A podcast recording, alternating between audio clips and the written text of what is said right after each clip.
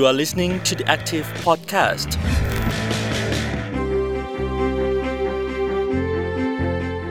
สวัสดีค่ะคุณผู้ฟังสัสิธรสุขบดนะคะต้อนรับทุกคนสู่รายการเรื่องเล่าเรียนด้วยความร่วมมือของ The Active กับเครือข่ายก่อการครูค่ะ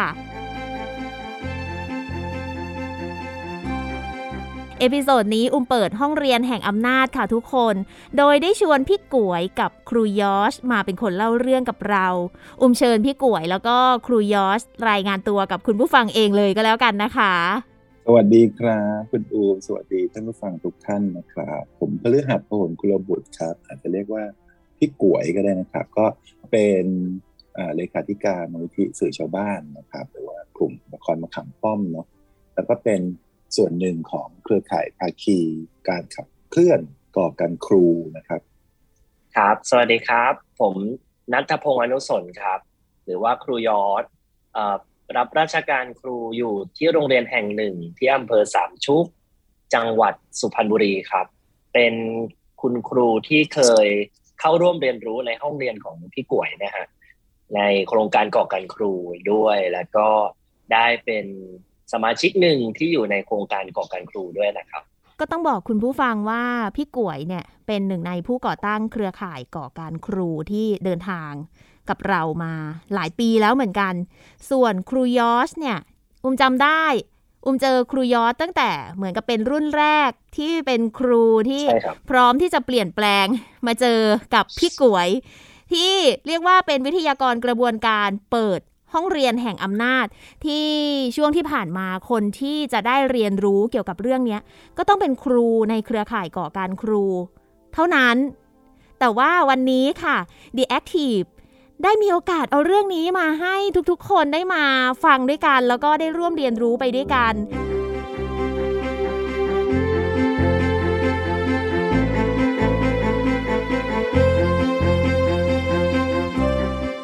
ในมุมมองส่วนตัวของผมที่ว่าวัฒนธรรมอำนาจนิยมเนี่ยเป็น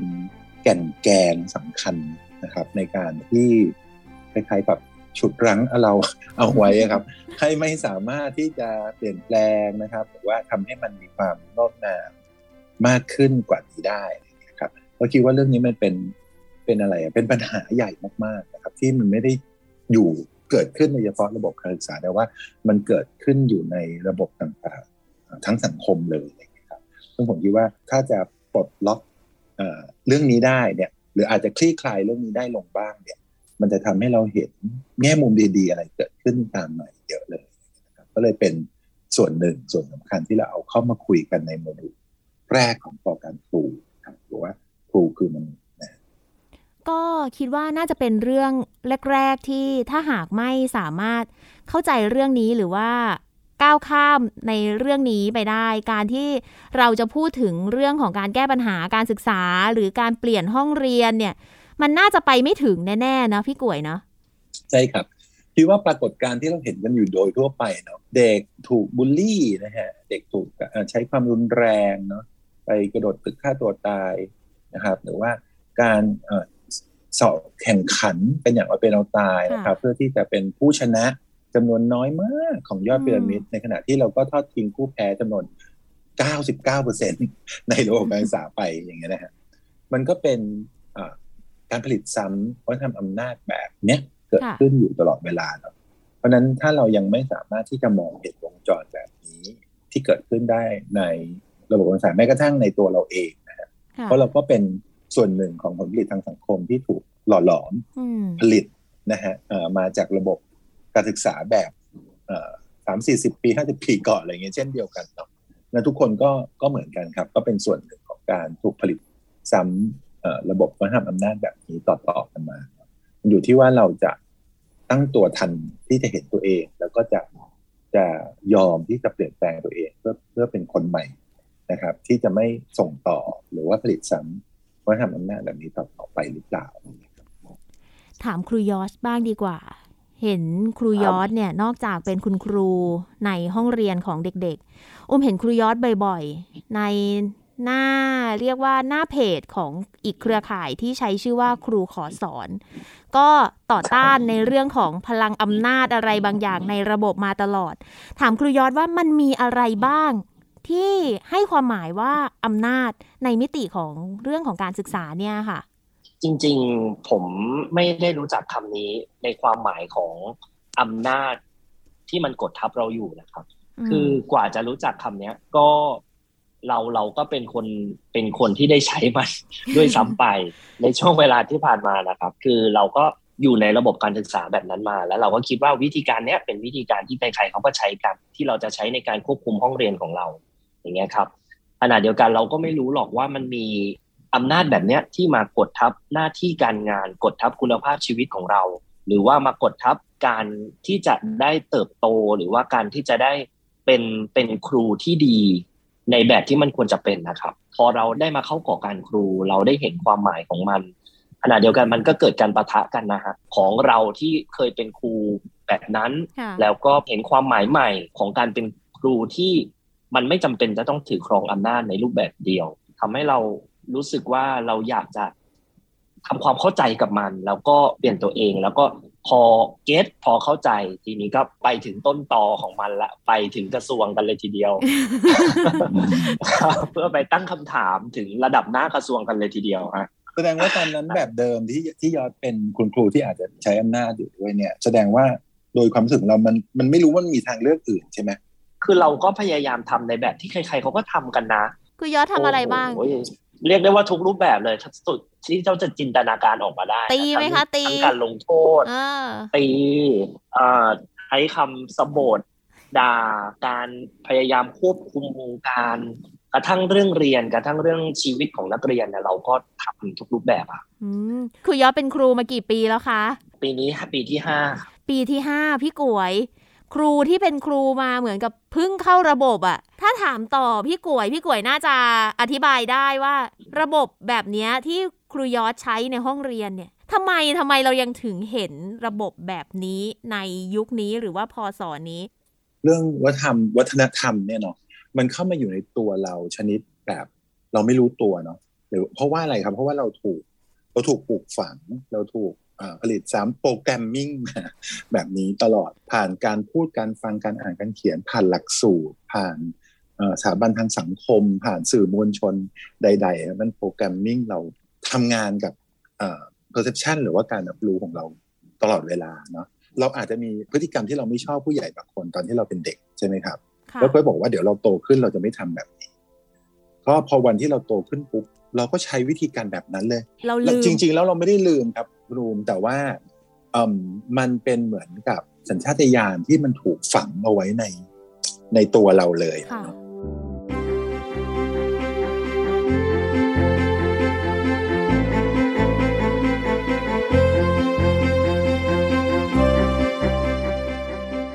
เห็นว่าระบบแบบนี้ไม่ใช่แค่ครูกับเด็กแต่เป็นระบบที่ชั้นอำนาจชั้นระดับนโยบายใช้ในวิธีการสั่งการกับผู้ปฏิบัติการหรือว่าคุณครูด้วยถ้าพูดถึงชนชั้นหรือว่าระดับอำนาจในระบบการศึกษาเนี่ยมันใหญ่แค่ไหนอะคะผมคิดว่าอย่างนี้ผมคิดว่าการใช้อำนาจเหนือเนี่ยมันง่ายมันเร็วแล้วมันก็ตอบสนองสัญชาตญาณดิบของความเป็นสัตว์ป่าของเราเอาจริงๆนะฮะทุกคนเป็นสัตว์ป่าใช่ไหมคะมันต้องควบคุมเธอต้องเป็นอย่างนี้เธอต้องเป็นอย่างที่ฉันต้องการอะไรอย่างเงี้ยอันนี้เป็นคล้ายๆกับว่าเราใช้สมองส่วนหน้าแบบสัตว์อะไรเสือเลื้อยคลานอะไรอย่างเงี้ยเยอะนะฮะแต่ว่าถ้าเราพัฒนากว่านั้นถ้าเราคอนเซิร์นสิ่งเหล่านี้ได้เร็วควบคุมตัวเองได้แล้วก็อยากจะให้ทุกๆคนมีความเสมอภาคเท่าเทียมตรงนี้มันจึงต้องอาศัยการฝึกฝนอาศัยการรู้ตัวเร็วแล้วก็มันเป็นอำนาจฝ่ายสูงอ่ะ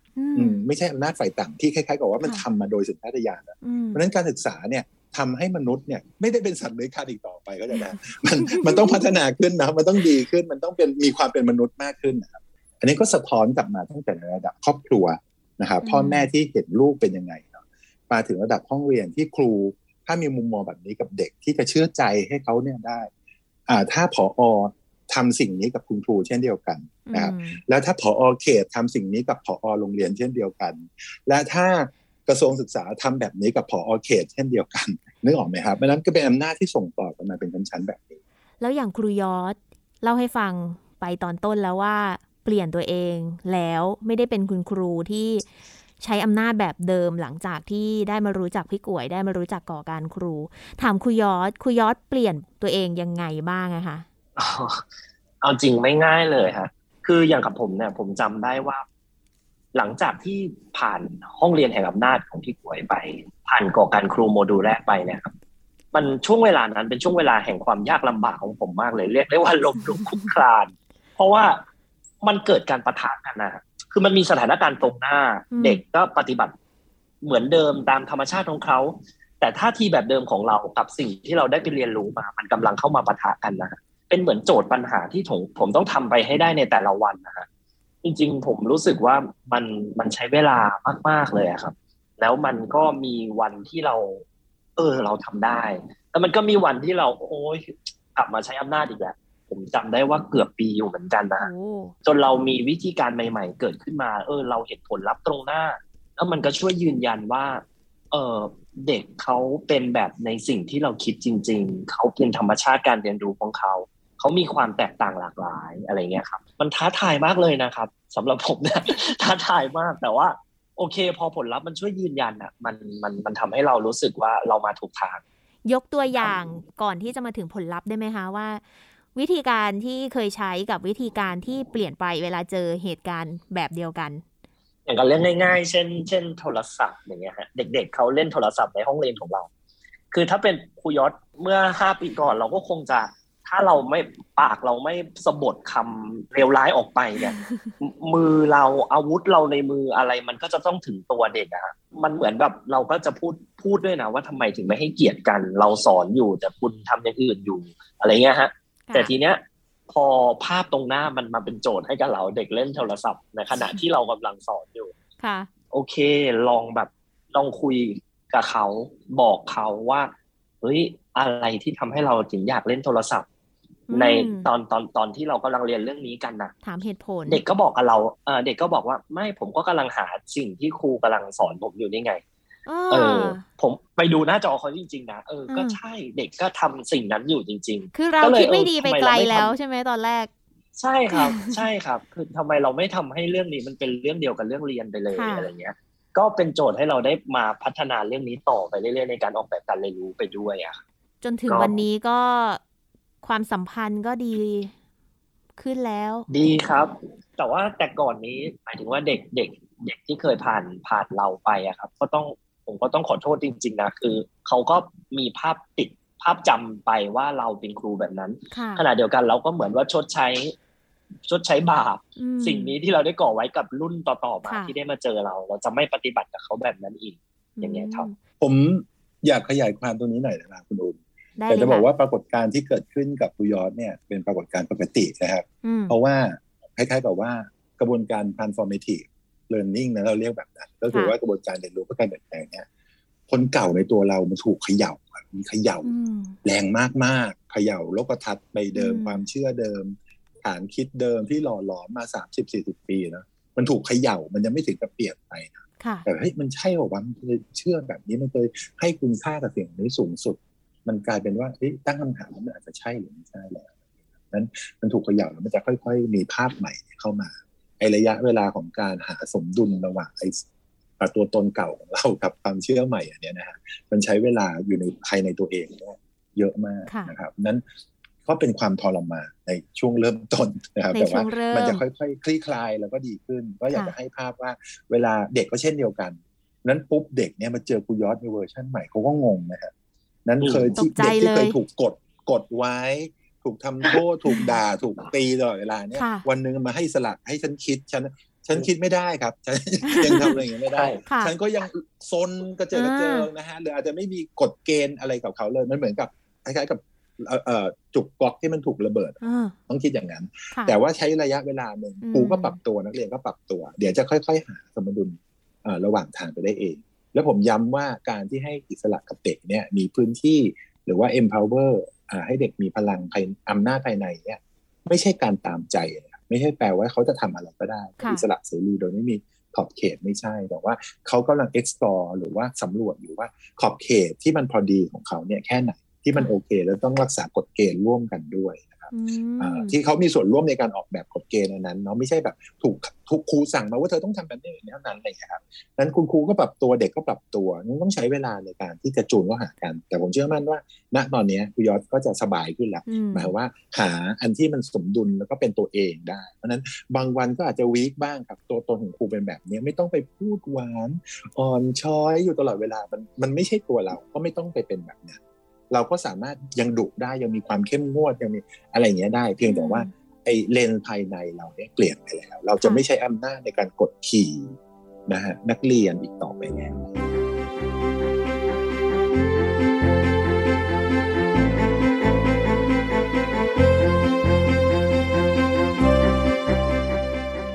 ล้วนี่ระหว่างที่นั่งฟังพี่ก๋วยนั่งฟังครูยอดเล่าให้ฟังก็เช็คตัวเองไปด้วยว่าเอ๊ะสิ่งบางอย่างที่เราทำเราใช้อำนาจไปโดยที่เราไม่รู้ตัวนี่นาหรือบางอย่างเราก็ไม่ได้มองว่ามันทำให้เกิดผลบางอย่างจนกระทั่งมานึกออกว่าที่เราได้รับผลแบบนั้นเพราะเราอาจจะเป็นแบบที่พี่ก๋วยกับที่ครูยอดพูดซึ่งผมเชื่อว่าวันนี้คุณผู้ฟังที่กำลังฟังเราคุยกันอยู่เนี่ยค่ะน่าจะอยากเช็คตัวเองเหมือนกันว่าเราเนี่ยเป็นคนที่กำลังหลงผิดโดยที่ไม่รู้ว่าเป็นคนหนึ่งที่ตกอยู่ในกรอบของอำนาจอยู่หรือเปล่าหรือสำหรับบางคนรู้ตัวแต่ว่าละเริงค่ะอยู่กับอำนาจและไม่รู้ว่าจะออกไปยังไงอยากจะให้พี่ก๋วยกับครูยอดชวนคุณผู้ฟังเช็คตัวเองหน่อยว่าถ้าเป็นแบบเนี้ยคุณกำลังอยู่ในกรอบของอำนาจอยู่นะอย่างเงี้ยค่ะถ้าโดยส่วนตัวผมเองอาจจะแบบอาจจะมีวิธีการหลากๆแต่ผมว่าผมคิดว่าฐานที่สำคัญมันอยู่ที่คำว่าเซนส์นะครับคำว่าประสาทสัมผัสของความเป็นมนุษย์เนาะมันจะเช็คง่ายๆว่าคุณลองสังเกตว่าถ้าเราสนใจอยู่กับตัวเองมากๆเราจะไม่ค่อยสนใจคนอื่นเนาะเราจะสนใจว่าสิ่งที่เราพูดออกไปอ่ะมันจะได้ผลอย่างที่เราต้องการคิดอย่างนั้นหรือเปล่าแต่ถ้าเราก้าวข้ามไอ้บับเบิ้ลของความเป็นตัวเราเองหรือตัวไอหรือตัวเซลล์ของเราเนี่ยก้าวเข้าไปสู่โลกของคนอื่นหรือว่าเซนส์รอบด้านมากขึ้นไวแล้วก็ละเอียดมากขึ้นเนี่ยมันจะมีปรากฏผมยกตัวอย่างเช่นเราเคยไหมที่เราพูดบางประโยคออกไปแล้วทั้งห้องมันเงียบวึ้งเคยมีทั้งตัวเราที่เคยพูดแล้วก็มีอาการของคนอื่นตกใจแล้วก็มีบุคคลอื่นพูดแล้วตัวเราก็เงียบไม่มีสัญญาณตอบรับอย่างเงี้ยครับถ้าเราพูดหรือแสดงอาการกริยาอะไรไปบางอย่างลองสังเกตคู่สนทนาของเราลองสังเกตคนที่เราคุยด้วยคนที่เรากำลังปฏิบัติต่อเขาด้วยหรือห้องเอ๊ะไวเบรชั่นหรือพลังงานมันเป็นยังไงตอนนี้มันเครียดมาคุขึ้นมาเลยหรือเปล่าหรือว่ามันดูผ่อนคลายมันดูไปได้มันดูแบบอะไรยังไงสังเกตอะไรเงี้ยบ่อยๆครับนั่นแปลว่าอะไรแปลว่าเราอ่ะออกนอกความเห็นแก่ตัวหรือไอสนใจแต่ตัวเองเนาะไปสนใจคนอื่นบ้างสนใจโลกสนใจสังคมสนใจสิ่งแวดล้อมอื่นๆบ้างมันจะทำให้เราก้าวออกไปจากจุดศูนย์กลางของเราที่เป็นทุกอย่างของโลกนี่นะออกไปสู่อื่นๆแล้วผมคิดว่านี่จะเป็นจุดเริ่มต้นสำคัญในการที่เราจะมีความเข้าอกเข้าใจคนอื่นมีเอมพัตตีแล้วเราก็จะลดอำนาจตัวเองลงไปด้วยคือบางคนหรือแม้แต่ตัวอุ้มเองบางเรื่องเราอาจจะตั้งธงไว้มากเกินไปทำให้เรื่องที่คนอื่นอยากจะพูดบ้างก็อาจจะไม่ได้พูดแบบนี้ก็อาจจะเป็นอำนาจอีกแบบนึงถามครูยอดมีเทคนิคหรือว่ามีเรียกว่าประสบการณ์ในการเช็คตัวเองไหมคะว่าแบบนี้แหละอำนาจชัวร์ๆนอกจากการตีอย่างเงี้ยค่ะเริ่มมารู้สึกว่าตัวเองต้องมีปัญหาอะไรบางอย่างก็คือตอนที่เด็กเขารู้ตัวว่าเด็กเขาไม่อยากเข้าเรียนวิชาเราพอถึงคาบเนี้ยแล้วเขาจะหาเหตุผลที่จะบ่ายเบี่ยงอะไรเงี้ยที่ผ่านมาเราก็เป็นคนตลกอยู่นะเราก็ทำกิจกรรมนันทนาการเราก็จัดกิจกรรมตลกโปกฮาทำไมกระทั่งแค่เรื่องเรียนน่ะทำไมเด็กเขาถึงไม่อยากเข้ามาเรียนในวิชาเราเนี่ยครับแล้วผมสำหรับผมเนี่ยมุมเนี้ยมันทำให้ผมเจ็บปวดมากและขณะเดียวกันตอนนั้นน่ะเรายังไม่มีวิธีการอื่นนะครับผมก็เลยแบบยิ่งใช้อำนาจในการควบคุมยิ่งมีท่าทีในการที่จะไม่อยากเรียนใช่ไหมเราก็ยิ่งพยายามเอาชนะเขาบางอย่าง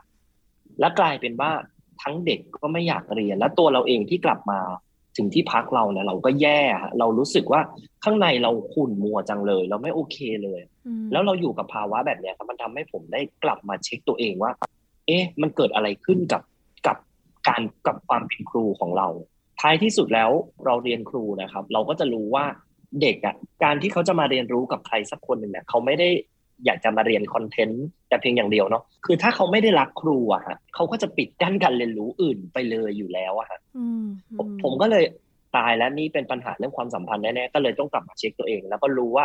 เรื่องนี้แหละครับคือเป็นเรื่องที่เราถือครองอำนาจในห้องเรียนชัดเจนมากๆชัดเจนมากๆเลยค่ะถึงอูมจะไม่เคยเป็นครูแต่ว่าเคยเป็นนักเรียนเข้าใจเลยว่าบางครั้งความอึดอัดหรือว่าความไม่ชอบครูบางคนเนี่ยมีผลต่อการอยากเรียนหนังสือในบางวิชาจริงๆเลยนะแม้แต่เป็นวิชาที่ชอบมากที่สุดก็ช่างเถอะมันจะมีอาการต่อต้านอยู่ข้างในอ่ะแล้วมันจะไปต่อในการเรียนให้มันมีความสุขได้ยังไง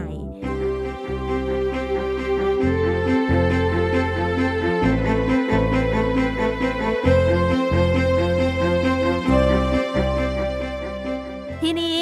เรารู้ตัวเองแล้วล่ะว่าอำนาจคืออะไรเราเป็นคนที่กำลังบ้าอำนาจอยู่หรือเปล่าเผด็จการอยู่ไหม